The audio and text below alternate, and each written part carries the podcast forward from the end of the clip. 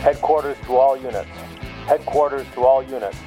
All units stand by for On Patrol with the PPD, airing now on WTBR 89.7 FM.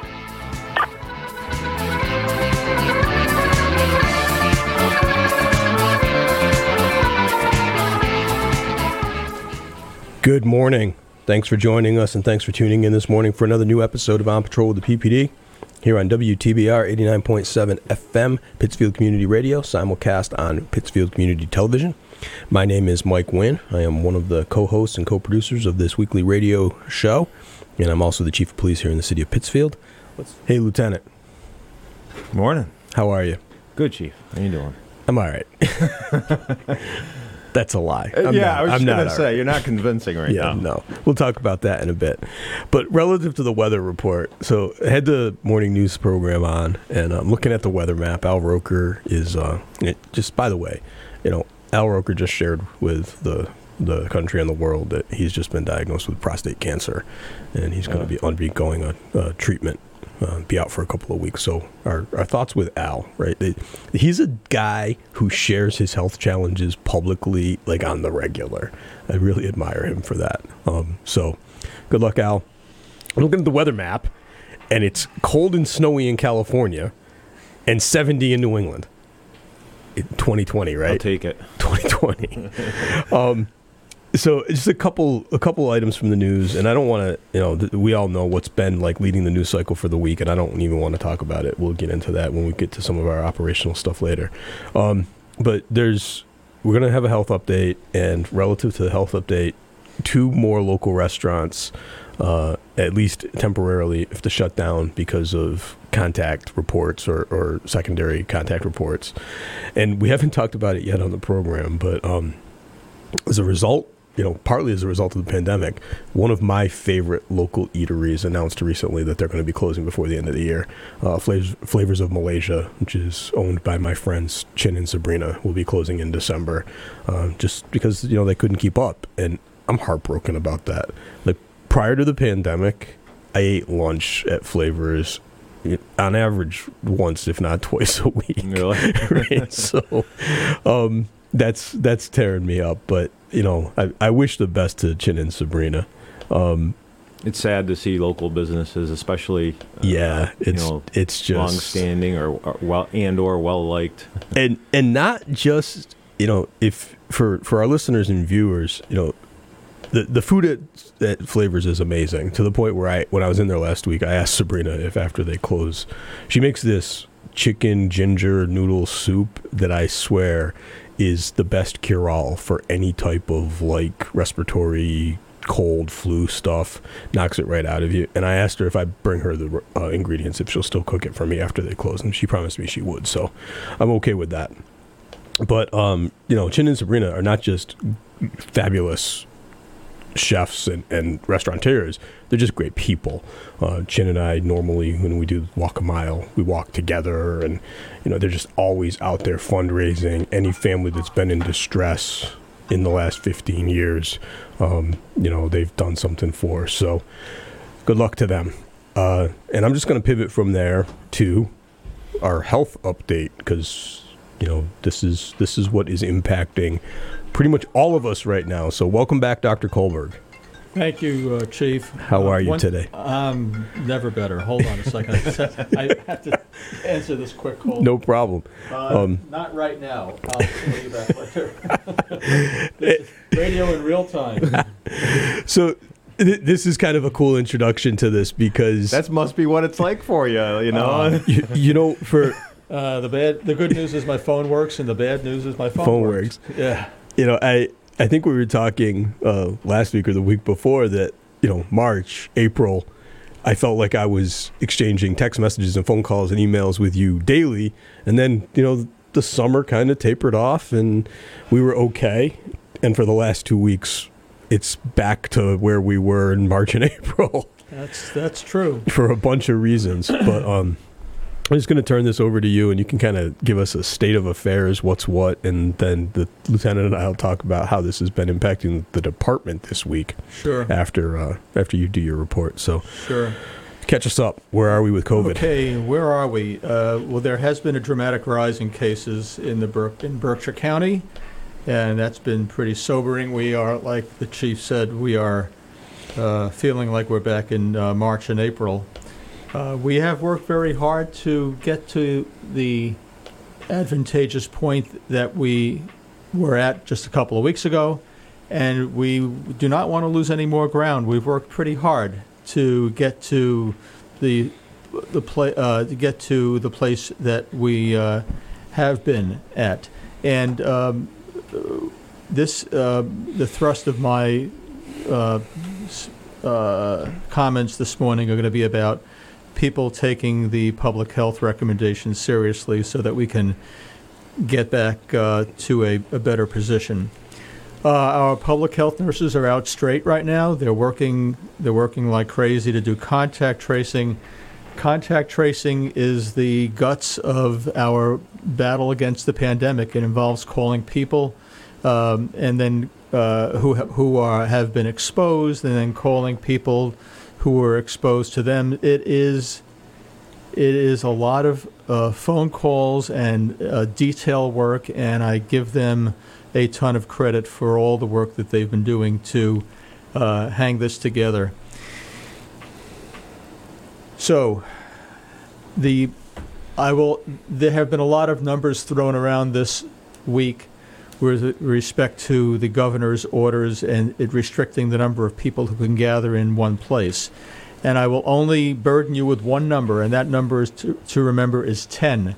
And that is the number, the maximum number of people who can uh, congregate in a private residence, uh, and uh, no more than that.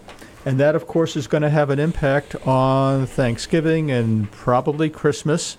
Uh, you know, we all, who doesn't love Thanksgiving? And we have a lot of family over and friends. And it's not uncommon to have 20, 25 people over to, um, to one uh, residence during the holiday. But this year, it should be no more than 10. And 10 is not a magic number. I want to emphasize that. So even though 10 is the maximum that one can have in a private residence, uh, even if there's three or four people, if those three or four people uh, come from different households, that is going to increase the risk of spread. Can, so, I, can I just yes, ask you a follow up on that and kind of a clarification? We got a message sent to us via social media last night, um, which you know, if, if you're the originator of this message, we're we're happy to pass it on, but we're not the health police, so you know I, we get it. But you just said ten is the maximum number under the regulations that are going into effect today for private residences. Right, they went into effect Great. at 12:01 this morning. Commercial properties are still set by percentage of building capacity, correct? Right. Well, there's there's different what's called sector-specific uh, guidances, and there's guidances for restaurants and for um, other personal service type of uh, venues, retail um, establishments, and um, you know, frankly, I have to look those things Yeah. up. I can't I can't keep all those numbers in my head. So Uh, that- just on yeah. this on this tip, the, my point is for the Yeah. person who sent us the message about a local restaurant, that number ten is for private residences. Doesn't have to do anything with restaurants. Restaurants are limited by percentage of capacity, and that changes from restaurant to restaurant. So thank you, and we'll pass it on to health, but not actually the number that we're interested in. Yeah, and as as, as uh, regards restaurants, restaurants now have to uh, stop serving people at 9:30. Uh, if you walk into a restaurant at 9:20 and order and are waiting to be served, you have to be out of the premises by 10 o'clock. Uh, and uh, it, also in that vein, there is the governor issued a stay-at-home order uh, which is in effect from 10 p.m. to 5 a.m. The only exceptions being people who have to be out between those hours because of work. So um, you know we are we are back we are backpedaling somewhat here in terms of our um, freedom to move about, but that those restrictions are well grounded in, in the need to get a, a handle on this pandemic. Again, 10 maximum indoors in, in private residences. Uh, but 10 is not the ma- a magic number, and keep in mind if you are, if a number of people from different households are coming together, it could still result in spread.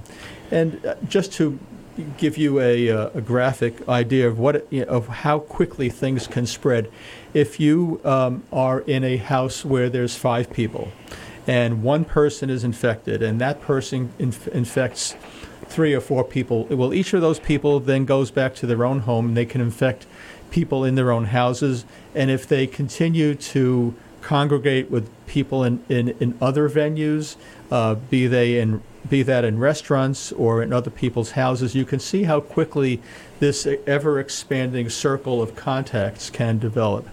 So uh, it's um, it, it, it really can it's it's like a brush fire. It it can spread very quickly. This the schools are okay. The schools are in good shape at this point, uh, uh, in in large part due to um, the efforts of the school administration. Uh, but if the number of cases in our community continue to spread, schools could be jeopardized uh, because uh, kids um, go uh, come from homes and homes. If uh, somebody in the home, an adult, becomes infected, a child brings it into the class, it is only a matter of time before you have spread within the classroom. And also, um, and, and that could result in a shutdown of a class or a shutdown of a school.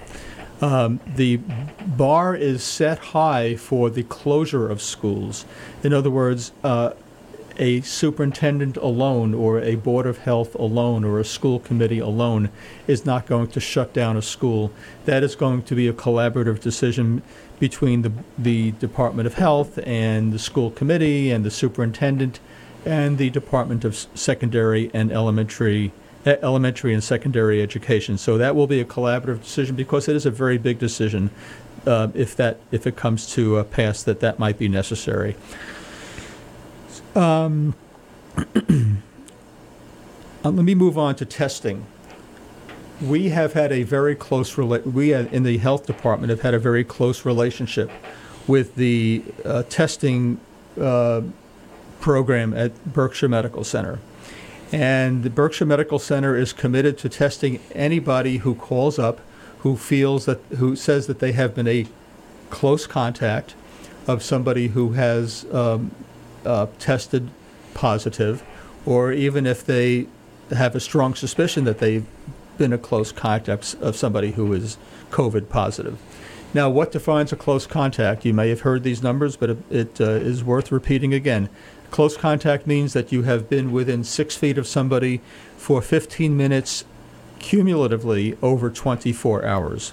So you do not have to be exposed to somebody who is COVID positive for 15 consecutive minutes. If you are uh, working in, a, in an office area and are in somebody's presence who turns out to be positive, and you've been in their presence for three minutes, five times within a 24 hour period, uh, that is considered 15 minutes. So that bar has been lowered, uh, uh, lowered, or uh, I should say, the threshold's been lowered for doing testing on people who previously may have thought they were not close contacts. So if you feel that you have been exposed, you, or you know that you've been exposed to somebody with coronavirus, um, you should call BMC to get tested.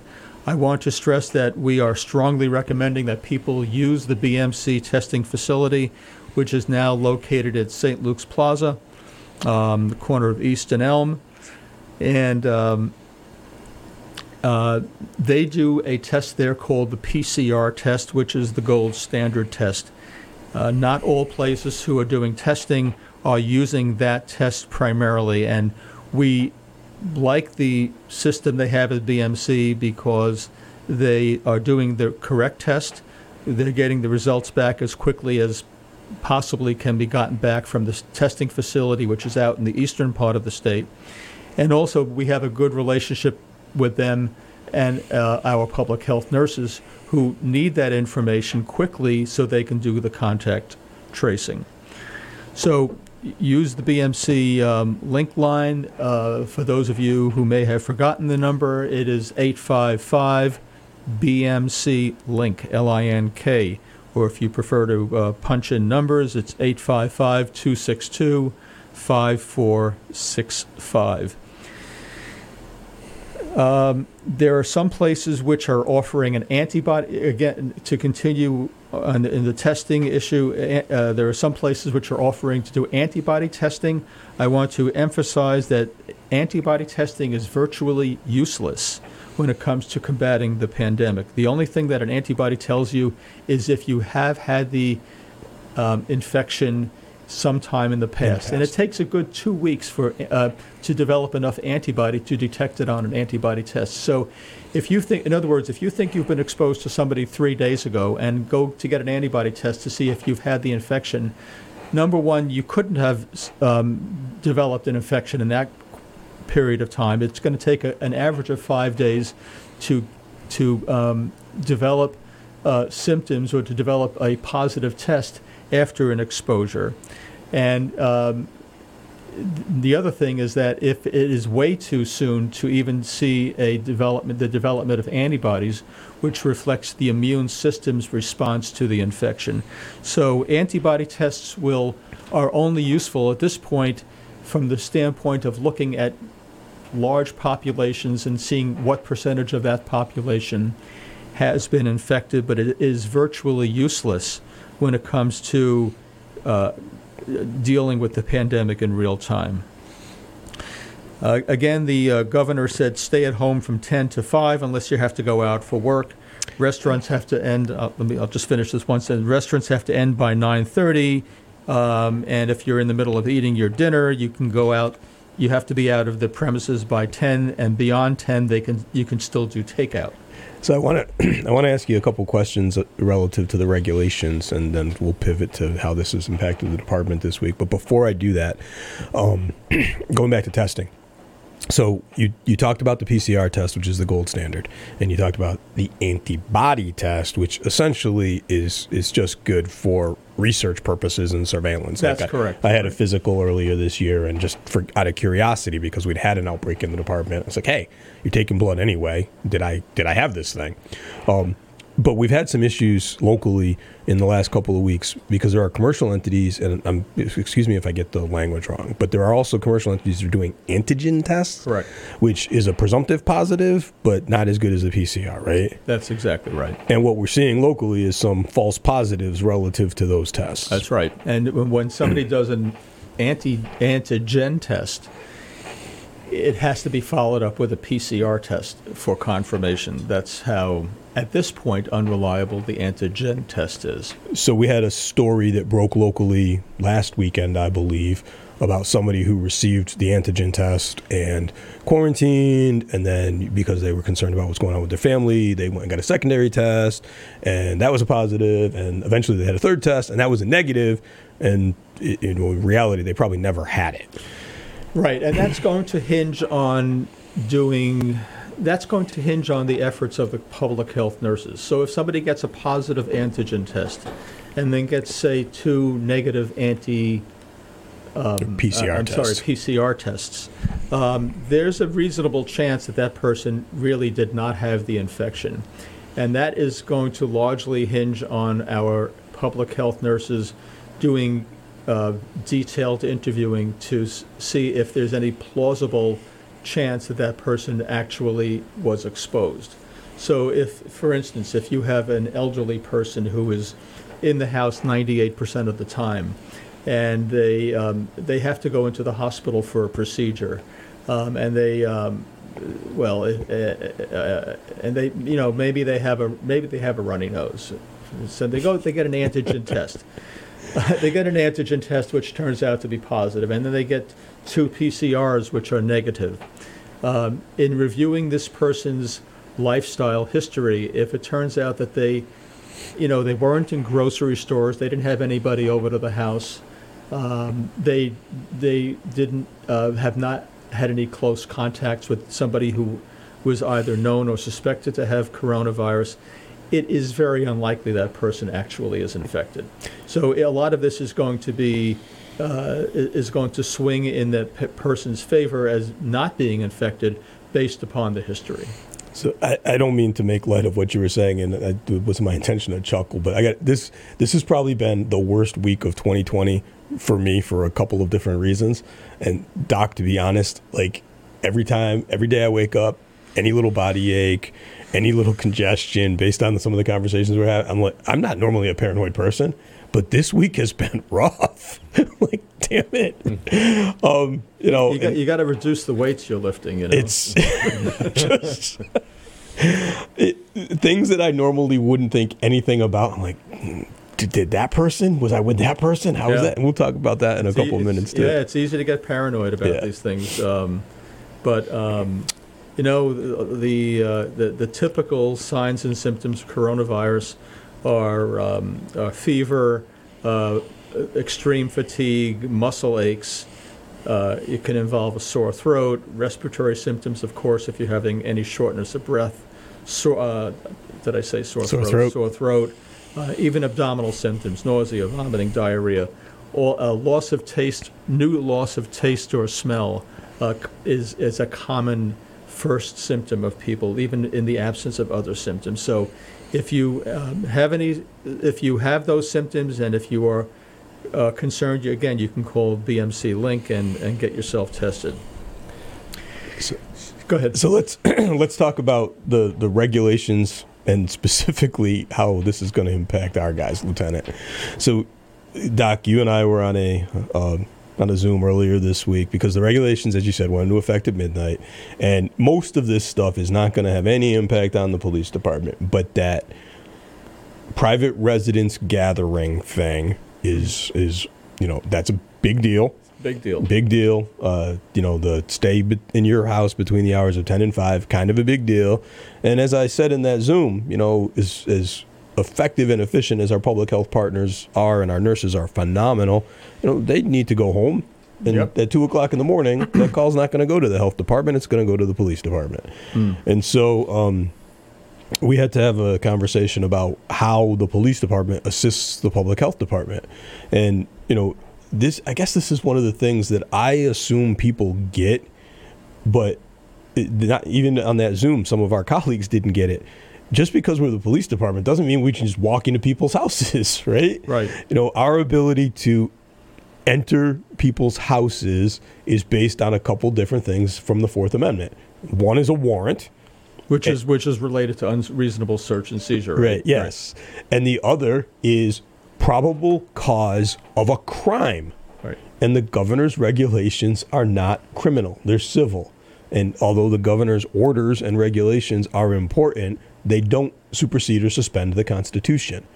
So, although the regulation and the, the communication about the regulation specifically said that local police, local law enforcement, state law enforcement can assist public health, it didn't give us blanket authority to just start crashing parties. And so we had to have a conversation. we needed some written documentation.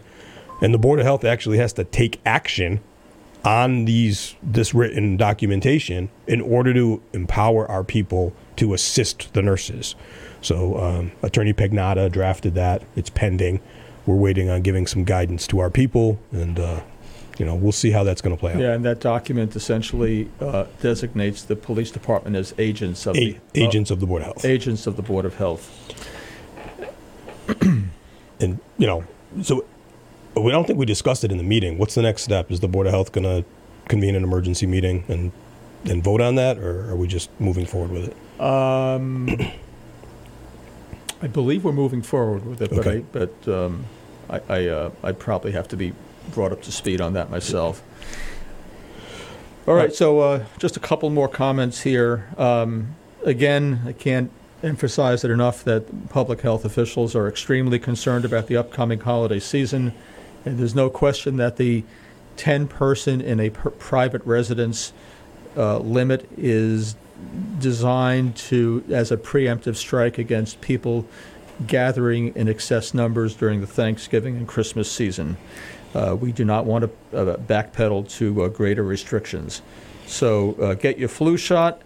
Um, be uh, and I, I and, and again, and this is more of a, a, a personal pitch, um, uh, but you've heard it before. Is that uh, public health officials, police, everybody else who s- speaks the language of the pandemic um, can only do so much as as agencies.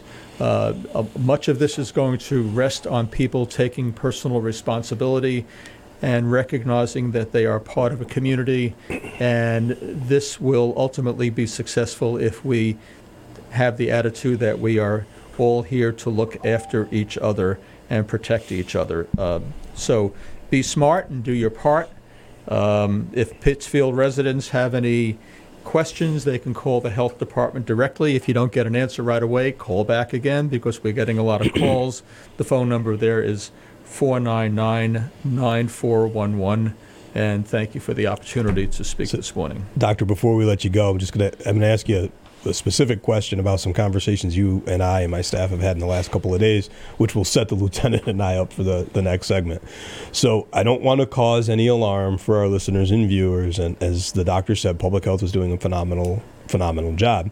And although we we like to consider ourselves to be a vibrant and hip, dynamic little city, sometimes the reality is that Pittsfield, like any place else in Berkshire County, has a small town um, mentality and a small town feel.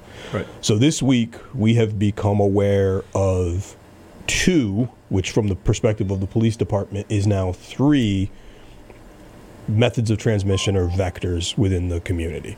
Uh, a private party and a private residence, um, a reported potential transmission through a local eatery.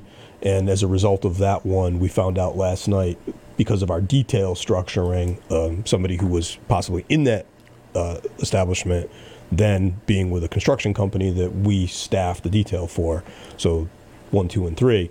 Um, and now, as you know from some of our communications, we're looking at three potential sources of transmission to the department, um, which puts us right back where we were in March with looking at emergency staffing plans and, and call for service reductions and other stuff. And as many protocols and precautions as we had in place, all of our protocols and precautions have to do with our people when they're on duty. And what we what we found this week, um, you know, it, it, the the term that we're seeing in the press is COVID fatigue. And so our people who work really, really hard and they use their PPE and they maintain their social distancing when they're at work, they're going about their lives to the best of their ability. And so, um, you know, we had a family member who attended that par- two family members who attended that party and then went home. We had a supervisor who was in the restaurant and then found out a couple days later there was a potential uh, vector there. And then a patron at that restaurant who went to work and we had staff detail. And so now, you know, the police department, through no on duty encounters really, is looking at potential sources of transmission. And we know that any one of those people could be asymptomatic but shedding virus, and they kept coming to work. We just, you know, there was no reason why they wouldn't come to work. So now we have to step up our precautions and our surveillance within the agency because we don't know.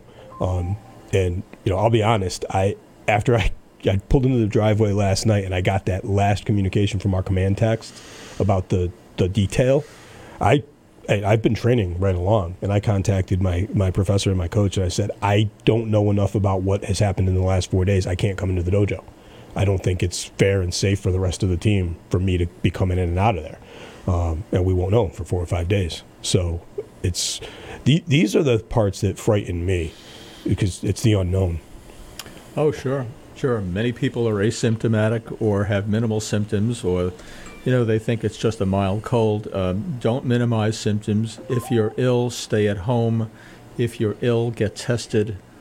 Uh, it's always better to t- test th- than uh, guess otherwise.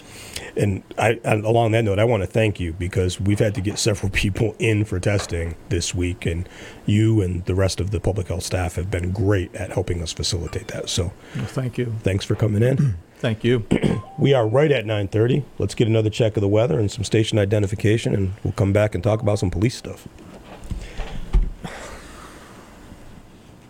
Sure weather.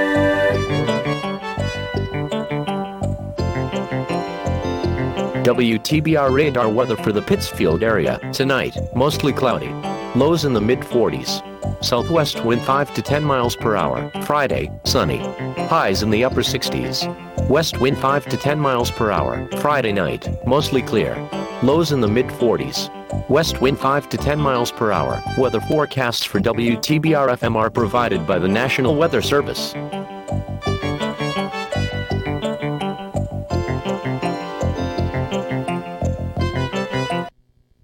Support for WTBR comes from Greylock Federal Credit Union, proud to support high school arts and sports programs to help our community thrive.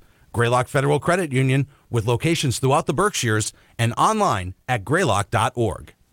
And from BFAIR, one of the largest premier human service agencies in Berkshire County. If you're looking for services for a loved one or are interested in caring for the people they support, visit bfair.org today for available opportunities. PCTV and WTBR are committed to serving our community in this difficult time.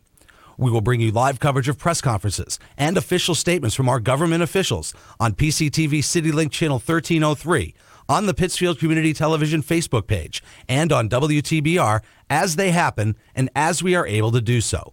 Please stay tuned to our channels and our social media for updates on press conferences and other important information pertaining to the ongoing pandemic. Is your little one safe inside your vehicle? Is the child seat installed properly? Is it the correct seat for your child? Hi, this is Sergeant Mark Madeline with the Pittsfield Police Department, reminding you to please keep your children safe. Follow the safety seat manufacturer's recommendations for height and weight, and check NHTSA's website or our Facebook page for recommendations. If you have a question or would like your seat installation checked, please contact our department at 413 448 9700, extension 575. Our officers are certified safety seat installers. Thank you. This message is brought to you by the Pittsfield Police Department in cooperation with WTBR FM.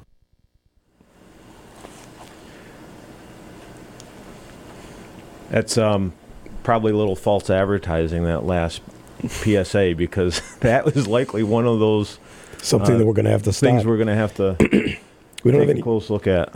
We don't have any underwriting or ad reads today. I played it. Oh, I missed it. Yeah. I'm sorry. All right, so let's let's stay on the topic. I'm, I'm I'm looking at an email right now. Captain Kirchner literally emailed Dr. Kulberg while we were in uh, in session live about the question that you were just asking. Um, so, for, and I I got an email from a listener. Look, we're not omnipotent. We're not omniscient. We don't know, right? We got the regulations at the same time everybody else got the regulations. Where we we ramped up and took action with our local public health officials to figure out what we could do to be of assistance. So the governor's order, the governor's advisory says stay at home between 10 and 5 unless you're going to work. That's what it says. Right. I I can't interpret it any differently than you can interpret it if you're listening. It says stay at home between 10 p.m. and 5 a.m. unless you're going to work. Does that mean that if you decide you're going to go out between 10 p.m. and 5 a.m. that you know we're going to pull you over and we're going to arrest you? No, it, that's not included in the order, right? We're going to tell you you're supposed to stay at home between those hours, right? It's about education and cooperation. On the other hand, based on the enforcement authority granted to us by the Board of Health, if you have a house party and you've got more than 10 people in your house, we're going to tell you to stop the party and send them home, right? We're going to, and then we're going to report you to the Board of Health and they're going to issue you a citation. Um, you know, it's, it's common sense. we, I didn't become a police officer because I wanted to be the party police. That that's that's not what I had in mind. And I'm no happier about what's happening in 2020 than anybody else is. But that's the reality, right? Um, you know, the part of the one of the parts of the order that we didn't talk about with the doctor is mask use in public, regardless of social distancing. Right. Now that's I don't get it, right? I don't I don't get it. And even in some of the communications we received from the Commonwealth, they readily admit it's messaging, right? It's it's basically to set a high high bar. So You drive up to the state forest, you park your car, you head out into a trail, you start walking, you're by yourself, you don't have a mask on. We're going to be overflying the state forest with a drone to see that? No, we're not. And are we going to like, you know, come down and hammer somebody who's out walking their dog without a mask? No, we're not going to do that either. It's setting the standard and setting the message for what is acceptable in the Commonwealth. I when I read the regulation earlier this week, I kind of laughed. If I'm leaving, if I'm working in the station and I'm leaving the station to go grab lunch or something like that, I wear my mask from the threshold of my office to door one. Right, I cross door one. I co- so inside the building, I wear my mask, my face covering. I cross the threshold of door one. I come out onto School Street. I look around. If there's nobody around, my habit has been to remove my mask. If there's nobody on School Street, I don't keep my face covering on. I get up to the intersection of North Street. I stop. I look around. If there's nobody within six feet, I proceed. I get to where I'm going to grab lunch. I put the face covering back on, right? Under the new guidance, I'm not supposed to do that.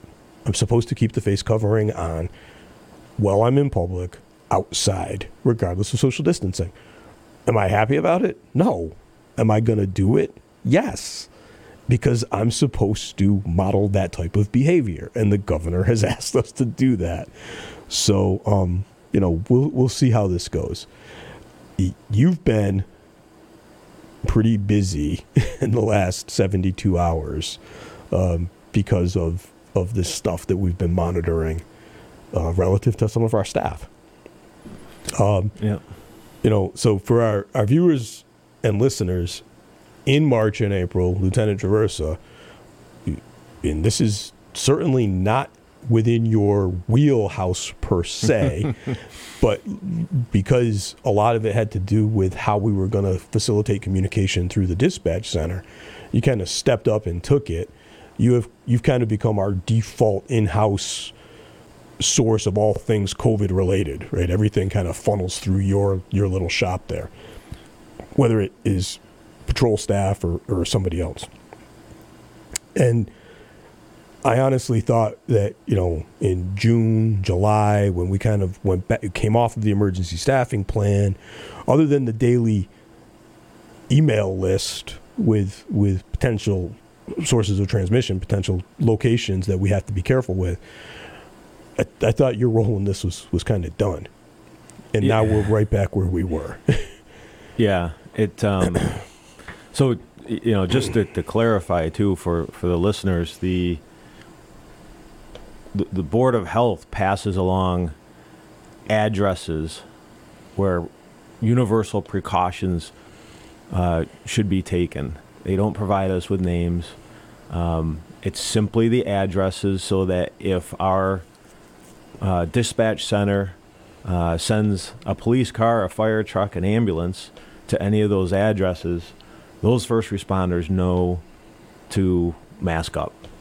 Somebody in that house uh, is under some sort of a, a quarantine or, um, you know, similar um, situation. So um, we don't get the, the names. It's just strictly locations.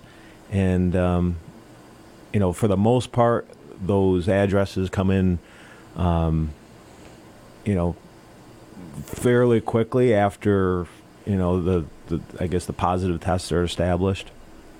Um, in, in some cases, there's a, a little bit of a delay, and in the health department, as it's obvious from, you know, the discussions with Dr. Kulberg, they are running. Uh, you know, the last couple of weeks, there is they have a lot of contact tracing to do, and they get us um, the the locations of concern um, rather quickly and efficiently now. Uh, it, it was, you know, a little bit of establishing a workflow at the beginning. Yeah. You know, when this hit in March, but um, you know, uh, I can't say enough about. Um, So I, I just I want to pivot off of that for a second. Um, the police department, in particular, but the police department and many of our operational partners, we do a lot of communication. Like the doctor was just saying, he got 15 messages in the 30 minutes he was sitting here. Right? You've heard me say I can go into an hour long meeting and come out with 80 emails. Um, and so we probably haven't talked about this on the program before, but we send so many text messages and group texts that Verizon shut us off. Like they basically said, "You're abusing the system. Stop." Um, so we had to a couple of years ago, several years ago, we had to go out and find a a third party application, a private vendor who could help us with internal comms for for things like overtime or notifications. Um, and up until this year, in, in 2020, right? Up until this year, we pretty much only used it for sworn personnel. Uh, earlier in this year, kind of right before the pandemic, we expanded it and we added some non-sworn personnel who needed to be in some communications chains. Uh, and then when the pandemic hit, we added public health. Right, we needed a way to securely communicate with our partners on or off duty. Uh, and then as this year has progressed, we've actually added um, operational groups. So like county police chiefs and our state police counterparts, uh, you know, firing off emails to you to, to add some people from GHQ onto that last week. Um, it, and I, I think it was you who said it, right? Like you, you hadn't used the public health group in a couple months and all of a sudden it was blowing up again. yeah, uh, you know they um, they've had a couple of um, you know tech issues that uh, uh, brought to my attention this week, and they're they're sending hundreds of messages a day. I mean, back Yeah. and forth. Yeah, it's it's bizarre. Um, so let's let's stay on this for a, a couple more minutes. And I don't again, I don't want to cause undue alarm. I don't want to panic anybody, but it's nerve wracking. It's it's frightening, right? So when we went through the the explosion of the pandemic in the spring, we really, really focused our attention on our personnel, our staff. What could we do to protect our staff, force protection? And what could we do to make sure that our staff wasn't causing or exposing anybody else, right? The reality is we're going to be going in and out of people's homes. We're going to be going in and out of businesses. Whether we get sick or not, we could still potentially be contaminated. And then the risk of cross contamination is high. So, use of PPE, frequent hand washing, lots of sanitizing, you know, that was our focus. Um, that's different than what has happened for us this week, right? So, let's not forget, you know, we had a presidential election this week. For most of the day on Tuesday, my job was to just maintain situational awareness with my counterparts from well, across the country because we wanted to make sure there was no civil unrest. So I'm sitting in my office all day Tuesday watching situational awareness and intelligence reports from the Commonwealth. And at the end of the day Tuesday, as I'm getting ready, you know, it was late.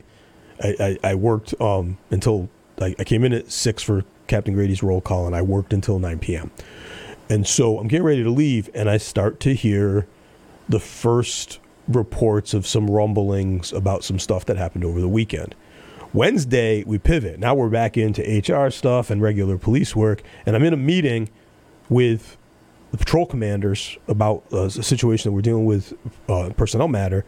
And there's a knock on my door, and my admin Maggie walks in with our finance director or finance manager, um, and they they just got a phone call, and this thing explodes internally, and so basically, you know, what we we become aware of is that over the weekend, apparently there was a uh, there was a Halloween party, and at least one person who was at this party is is now COVID positive, right? So first things, you know, we don't have the damn part. Excuse my language. Don't have the darn party. Um, that's just it, it, that flies in the face of all the protocols. But the part that caused the biggest concern for me is family members of two of our members were reported to be at this party. Now we we, we can't set any controls or regulations over our personnel's families Right. but those family members went home and now our personnel are potentially exposed and contaminated and we didn't find this out until wednesday which means that both of those people worked all three days and now we're trying to figure out who else is a, a tertiary contact now who did they work with that based on what Dr. Kulberg described as the new definition of close contact? Well, everybody, right? If it's in the admin spaces, that's everybody in the admin spaces, and if it's in the ops spaces, it's pretty much everybody who worked day shift. Um, and then the question is, are our sanitation and hygiene protocols up to speed so that if they contaminated a surface, it didn't get the midnight shift, the evening shift, right? And we don't know, right? That's that's that's this week. um, so that's Wednesday, and then oh, it's still Wednesday. So late Wednesday, another member of staff, senior member of the staff, comes in and tells me that they had been doing, you know, safe, responsible, recreational stuff over the weekend, and a friend of theirs had invited them to dinner, and so they they went to dinner, and they were at this establishment that we're now engaged in the contact tracing for. And they have just received a call from their friend who invited them to dinner that somebody else in their party has now developed symptoms and is being tested. Uh, and you know we're blessed that when we you know we fire up our communications network and we notify public health and BMC that we've got a potential exposure, they expedite it. But for the, the rest of the community, you know, even if you get in quickly for the test, the results are a couple of days Right. three days that a member of our staff has been exposed to somebody who is possibly positive, how many people did they contact? And, and so that's where we are right now, right? It's Friday of this week, and we've got outstanding tests and contact tracing going on, and we don't know. And again, I'm not being dramatic, but you know, for most of 2020, I felt really, really good. I don't think it's any irony that this week, this is the week that I'm like, is that a sniffle? Do I have a sore throat or a dry throat? Yeah. It, it, every little thing that could be a symptom is now top of mind. It's just crazy. Yeah. So, And this is the time of year, at least I tend to get that stuff anyway. yeah, right? You know, it's the change of seasons, the, you know, whatever allergens are in the air that I'm, that I'm Well- sensitive to. It's just, it, it, it likely happens anyway. Well, the reality, you know, I'll just use me as an example. The reality is, see, I'm coughing. I'm, you know, got a trick. clear You're thinking about it. Right, I'm thinking about it. But the reality is, it's probably because I worked 18 hours on Tuesday. It, Right. it probably doesn't have anything to do with the virus. Right. It's just, you know, a long work day. But you can't not ask the question.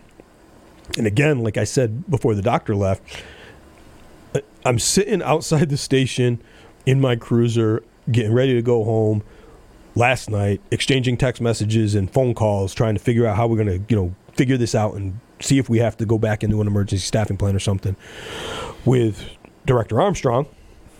Then I make the drive home, not looking at any text messages or emails because hands free law in the Commonwealth. But back into my driveway, I pick my phone back up. Now there's a whole bunch of new messages. And you know what? I'm probably fine but the reality is that I've probably been exposed to somebody in the last four days.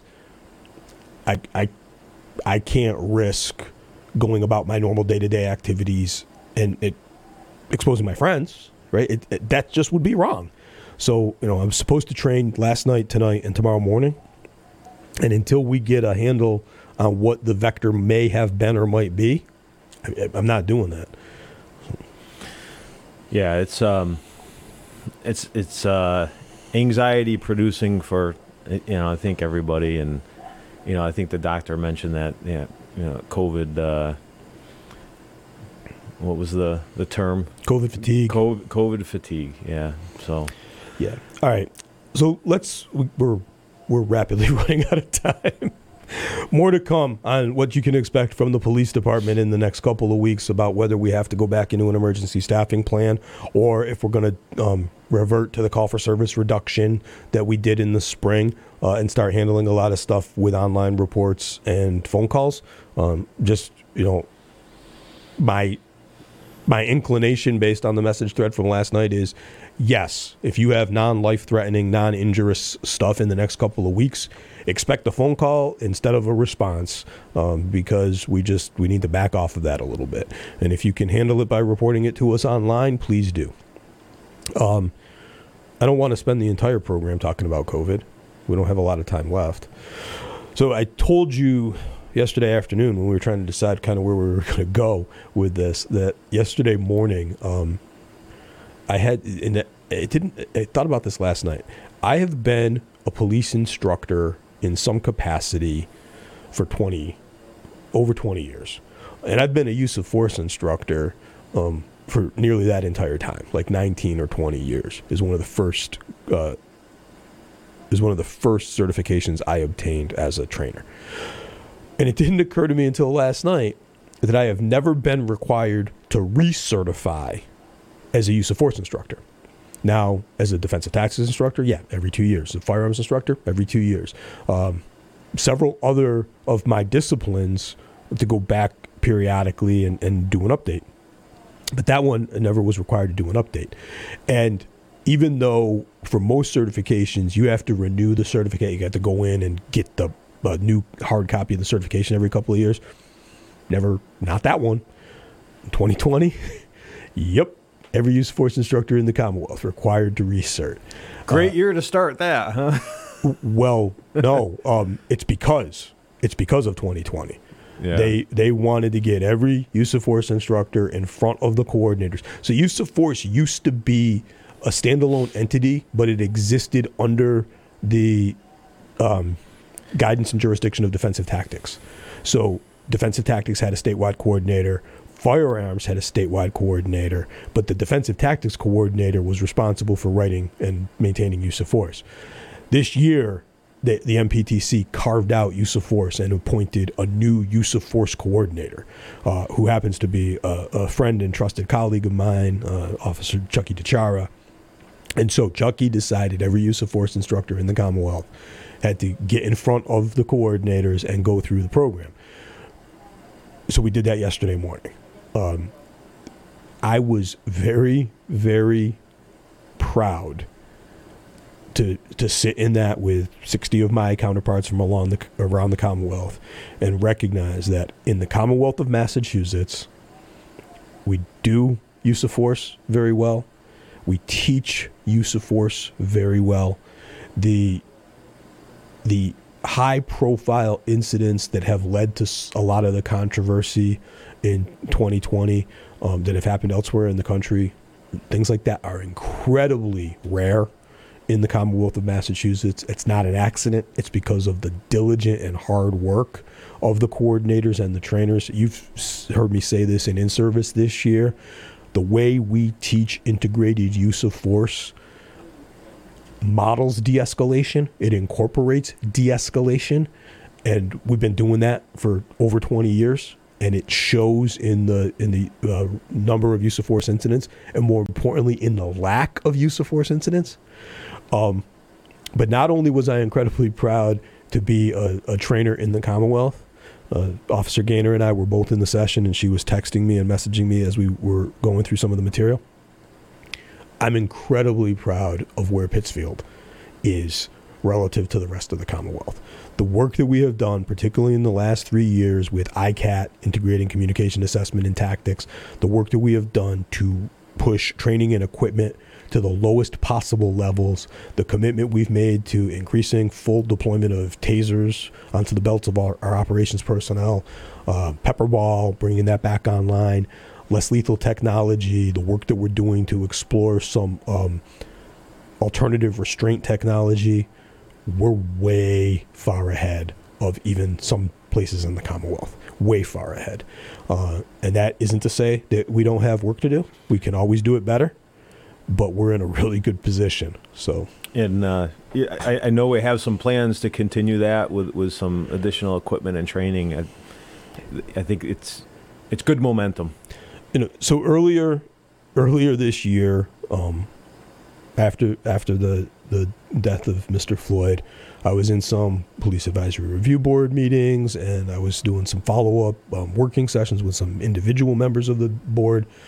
And one of the members asked me a question, and I, I was, he, and he happens to be a sci-fi fan, like I am, and I wasn't being facetious, but I, I said to him like, you know, listen, in an ideal world, I would be able to issue my officers a Star Trek phaser and tell them set phasers to stun. And we would encounter somebody who was violent and agitated and potentially armed, and we would zap them with the phaser, and and they would fall to the ground, and we would take them to the hospital. But that technology doesn't exist.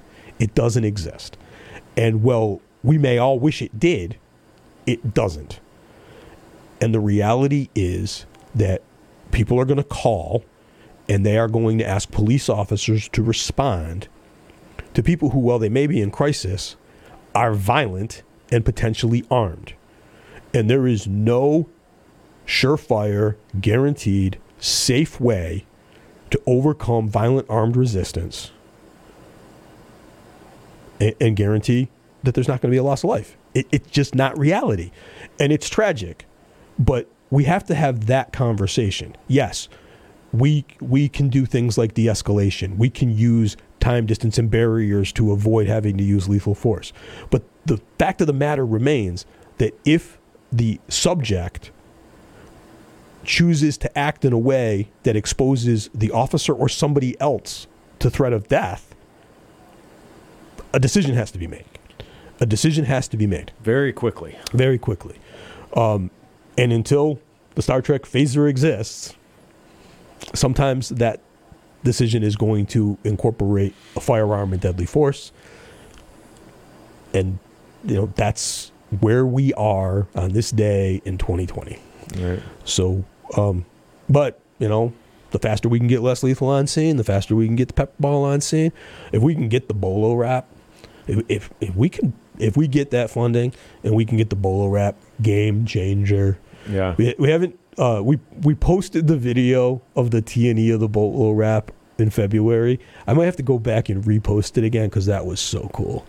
Uh, you know, for our, our viewers and listeners, the BolaWrap is essentially a device that allows us to remotely that allows law enforcement to remotely restrain people. You basically, you know, pin their arms to their side and wrap up their legs uh, from about 20 feet away. So that's uh, we're working on that. Uh, we've we've done the T and E. We're requested some funding. We're moving in that direction. More to come on that. Yep. All right, Lieutenant, we got a couple minutes left. What's on your agenda for the weekend? To be determined. To be, it's going to be beautiful. Gotta see uh, how the, the, the weather actually pans out here. It's supposed to be Um, beautiful, Yeah. crazy beautiful. Yeah. It is the Berkshires, though. So, Yeah. you know. Wait five minutes. yeah. All right, let's see. How about Um, you? Well, I'm not training, so that means that I have to get my exercise in another way. So that probably means heavy weight on my back, walking long distances. There you go. We'll see. Yeah. We'll see. This might be, you know, given given the week that we've been through, you know, I've I've been keeping my ruck marches to about six miles since spring. Uh, got the weight up a little, just under 50 pounds. But my my best ruck march of 2020 was 13 miles. This might be the weekend to revisit that. Yeah. There you go. takes a long time to walk 13 miles. but it takes a long time to walk 13 miles that I'm not thinking about COVID. Yeah. so maybe. Um, Cultural Pittsfield this week with the one minute we have left. First Friday's Art Walk is tonight. There's a new mural on Melville Street. Go check it out. Uh, check out the paint boxes. Berkshire Museum's got the uh, Art of the Hills awards going on this evening. There's uh, a dance for social justice. Ollie's got some stuff going on. Farmers Market is this weekend. Check out the Cultural Pittsfield, Cultural Pittsfield This Week newsletter for all things to do. Uh, I saw on social media last night that um, Lenox was just named one of the top destinations uh, for winter visits by Travel and Leisure magazine. Hmm. Living in the Berkshires, living the 413. Congratulations to our neighbors to the south in Lenox. For our listeners and viewers, thank you for tuning in this morning. Join us next week for another new episode of On Patrol with the PPD. Be well, stay healthy, be kind. We'll see you next week.